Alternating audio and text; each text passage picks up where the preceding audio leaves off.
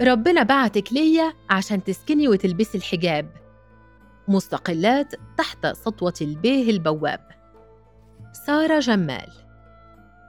دخل البواب لمنتصف الصالة دون استئذان وقال بغضب بينما يدير عينيه في غرف الشقة المفتوحة كل ده علشان تفتحي الباب؟ هو الراجل اللي طلع من شوية دخل عندك. فوجئت إيمان بوقاحته. ونظرت في ساعة الحائط التي كانت تشير للثانية ما بعد منتصف الليل قبل أن تطرده وتسبه. حال إيمان هو حال الكثير من الفتيات والسيدات التي اضطررن أو اخترن الإقامة وحدهن ولكن ردها على تجاوز الرجل ليس متاحا لجميعهن. فبعضهن آتيات لدراسة وأخريات لا يملكن رفاهية البحث عن مكان آخر بينما ترفضهن وتشتبه بهن كل الأماكن. إحنا مش رجالة. ثلاث كلمات تفوه بها بواب في منطقة السلام بالقاهرة وكان ثمنها حياة داليا إذ اقتحمت مسكنها مجموعة من الذكور حاملين أسلحة بيضاء وعصيا وحبالا فهربت بإلقاء نفسها من البلكونة وهو مصير لا ترى إيمان أنه بعيد عنها أو غيرها من الفتيات المستقلات. لم تكن نور تعرف حجم صلاحيات البيه البواب كما تسميه قبل أن تأتي من مدينتها الإسكندرية للدراسة بكلية الآثار بجامعة القاهرة. لم تكن من المقبولات للسكن بالمدينة الجامعية وأنهكها السفر بين المحافظتين. لذا بدأت مع والدها البحث عن سكن للطالبات بالقاهرة. عثرت نور على سكن مع خمس فتيات أخريات في شقة بحي الدقي. في أيامها الأولى كان البواب يجلس بمدخل العمارة. تلقي عليه السلام وتصعد لشقتها ولكنه استوقفها بعد عدة أيام وطلب جدول محاضراتها وحين سألته باستغراب عن السبب قال عشان أعرف المفروض ترجعي إمتى وحقفل باب العمارة إمتى بس عموما إحنا آخرنا الساعة 8 هو ده النظام هنا. تعجبت نور وسألت زميلاتها في السكن فأخبرنها أن ذلك هو المتبع فعلا وأن الأفضل ألا تغضبه لأنه صاحب الكلمة الأولى والأخيرة في بقائها بالسكن. وتابعت إحداهن البنت اللي سكنتي مكانها هو اللي مشاها. رجعت الساعة 8 وخمس دقايق وكان قفل الباب فعلا ورفض يدخلها.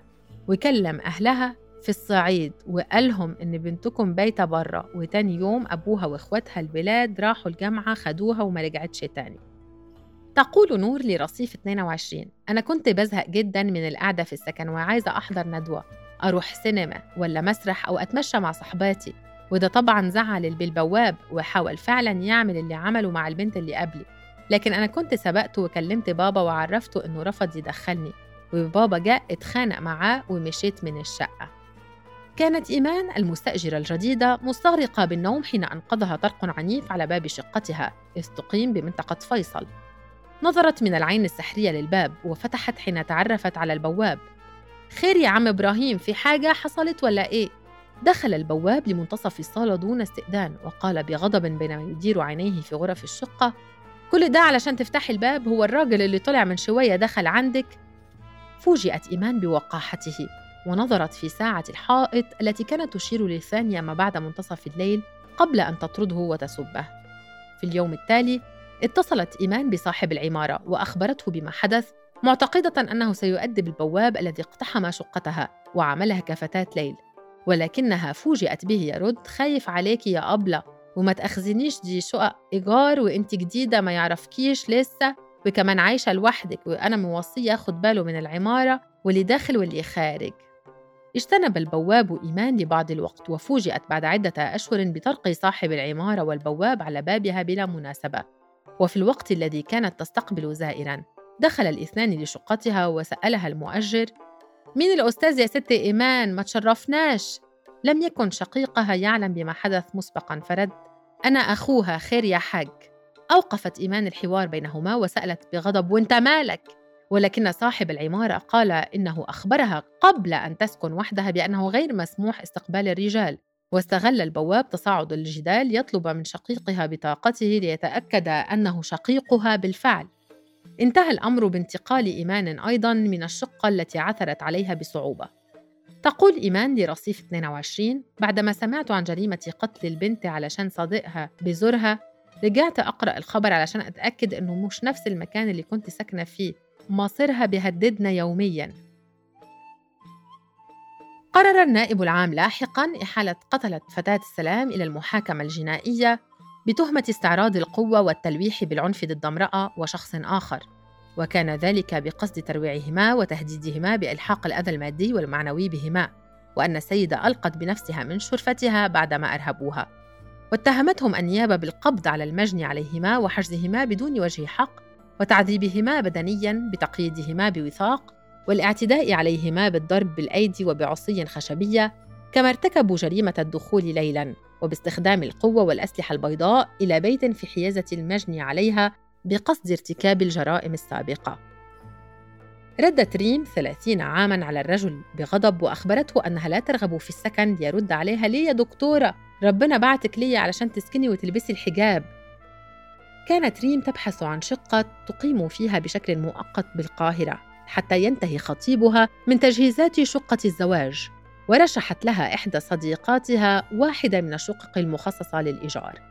حددت موعدا مع البواب الذي أوكله صاحب الشقة للرد على طالبي الإيجار وذهبت لمعاينتها. تقول ريم لرصيف 22 البواب سألني عن شغلي وعايزة أسكن لوحدي ليه ولما قلت له إن ده مؤقت لحد ميعاد جوازي قال إنه ما عندوش مانع بس بشرط إني ألبس الحجاب. لاحقا عثرت على شقة مناسبة. ولكن فرحتها لم تكتمل. فبواب العمارة الجديد مشغول جدا بمواعيد شفتاتها الليلية. استعملوا طبيبة واستبق موعدها مع خطيبها لشراء بعض حاجيات شقتهما الجديدة. ليخبره أنه يجب أن ينتظرها حتى تستعد للخروج أسفل العمارة لا بشقتها حفاظا على سمعتها. تتابع ريم. خطيبي زعق له وقال له إنه بيتدخل في اللي ملوش فيه. فرد البواب أن صاحب الشقة مشترط إن مفيش رجالة تطلع عندي وإنه كلمه بالذوق بدل ما يبلغ صاحب الشقة ويمشيني. ومشيت فعلا بعد ما اتخنقت من زيادة تعليقات البواب على تأخيري وخطيبي وحتى لبس صحباتي.